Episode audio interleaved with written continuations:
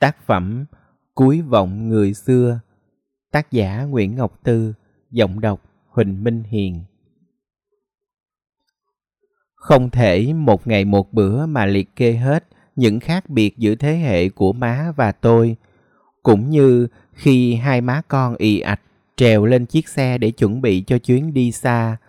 Tôi chợt nhận ra ngay trong những chuyến đi như thế này, lúc chiếc xe cũ mềm sùng sèn từ từ lăn những vòng bánh đầu tiên, cảm nhận trong lòng mình với má cũng khác. Tôi thấy mình bùi ngùi như chiếc lá bị bứt lìa cành. Mỗi lần bước chân ra khỏi nhà, tôi luôn có cảm giác kỳ cục đó. Má tôi lại khác. Mỗi chuyến đi như thế này, má nôn nao như được về nhà của mình, về một cành cội nào đó mà dòng họ má đã bị đứt lìa từ lâu lắm. Bởi chuyến đi này, má về Hà Tiên. Không có gì đặc biệt đâu, cái thị xã nằm treo leo bên biên giới, biển Hà Tiên không xanh lắm, núi Hà Tiên không cao, không có gì đặc biệt để kỳ vọng, để chờ đợi, nhưng đó là nơi ông tổ họ của má tôi nằm xuống, gởi gắm, nắm xương lưu lạc trên những ngọn núi xanh rì. Má tôi họ Mạc.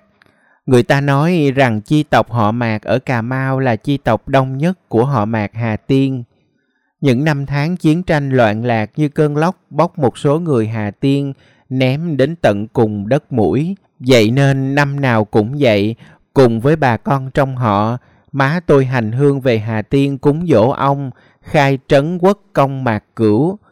Buổi chiều, má còn sắn quần lội ruộng dặm lúa, quăng phân.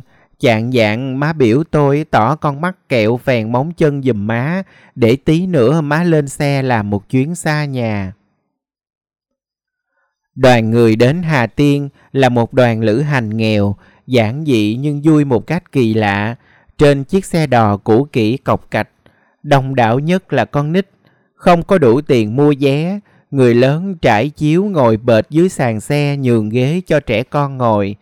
Chen trong tiếng kêu làm rầm của những cái cửa kính xe long lên khi qua đoạn đường xấu, là tiếng vụ mùa rơm rã qua những lời thăm hỏi, là tiếng trẻ con ríu rít háo hức mơ về nơi sắp đến, Hà Tiên. Dòng họ ngoại tôi giáo dục truyền thống vào hàng siêu Việt, dạy từ hồi bé con con, từ hồi lít chít như thế này. Những đứa trẻ sinh ra trong dòng họ Mạc, vừa tí tuổi đầu trong lòng đã có Hà Tiên. Hà Tiên, xa mà tưởng như gần xịu, gần xịt, bởi trong lời cha ông mình dạy, Hà Tiên chính là nhà. Trong lúc người ta cuống cuồng đi tìm những cách gìn giữ bản sắc văn hóa, thì cái bản sắc văn hóa uống nước nhớ nguồn lại được bà con giữ một cách hồn nhiên.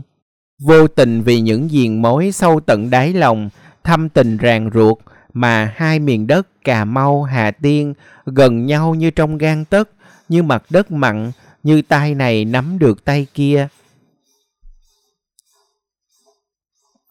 Bà con bên má tôi đều là nông dân, vì là nông dân nên phần lớn đều nghèo. Để trong lòng khỏi thấy bức rứt, có tội với tổ tiên vì lỡ chuyến, bà con chuẩn bị từ lâu lắm, từ đầu mùa lúa năm trước. Má tôi đã ngăn phía dưới đít bồ để dành mười dạ để tháng năm này làm lộ phí đường xa. Hệt như má tôi, dì ba, dì bảy mót mấy từng cọng lọn rau bỏ vô heo đất để dành từ sau Tết. Có cậu năm, cậu tám chạy đò dọc cũng dành dụm khoản riêng nào đó cho chuyến về nguồn.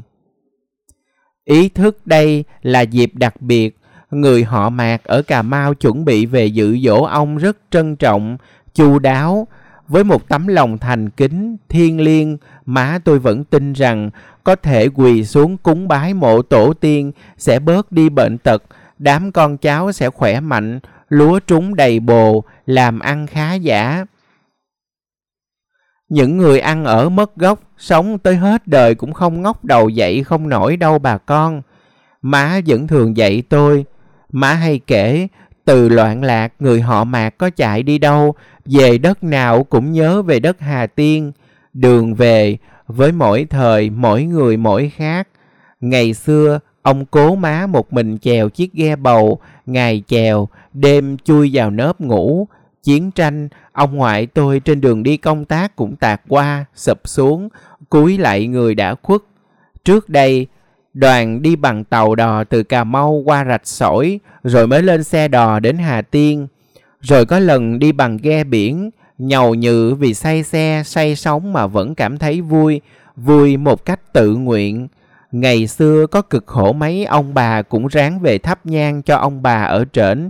Bây giờ hòa bình, xe cộ đầy đường, sướng nhiều rồi không ráng đi sao được hả con? Tôi yêu Hà Tiên từ má, từ những cậu những dì trong họ, từ những chuyến đi như thế này, những con người chân chất bình dị, ra biển không cần áo tắm cứ để nhảy ùm nguyên bộ bà ba. Những món đồi mồi ốc biển chạm trổ công phu bày đầy ở các quầy hàng lưu niệm chỉ để phù phiếm, một món bằng hai ba dạ lúa chớ có ít đâu. Những người mê cải lương nhưng tẩy chai vỡ áo cưới trước cổng chùa, còn làm đơn gửi đài truyền hình để phản đối, nói vợ đã bêu xấu tổ tông mình vì đã cho rằng Mạc Thiên Tích đoạt vợ người. Tôi thích những ông cậu bà thím đã già nhưng vẫn mong về Hà Tiên rồi mai chết cho yên lòng. Tôi thích đám con nít luôn làm vẻ mặt nghiêm trọng khi cầm nén nhang trong tay trước những ngôi mộ trầm mặc bên sườn núi. Tôi thích những đêm ngủ lại ở Hà Tiên. Có lần ngủ chùa Tam Bảo, gần trăm người chui vô chỉ cái mùng vải dài vằn vặt. Sáng ra cả đoàn thức dậy, mặt phờ phờ vì thiếu ngủ. Phần lại đông, phần một năm trời mới gặp lại bà con, phải thăm hỏi chuyện làm ăn ra làm sao. Hỏi giáp một vòng cũng vừa trời sáng. Sau này không ở chùa, nhà trọ trong thị xã lùm xùm mọc lên. Cả đoàn cũng vào nhà trọ, cũng trải chiếu bệt xuống sàn ngủ chung với nhau, không phân biệt ai giàu ai nghèo, ai đói ai no, ai từng xấu với ai tốt, ai ở xa ai ở gần, chỉ biết hết thảy đều họ hàng bà con. Là hậu vệ của người khai phá trấn Hà Tiên, là con cháu của xứ sở nhiều huyền thoại, bị bứt lìa trăm mối mưu sinh, đó là khoảng thời gian níu người ta xích lại gần nhau.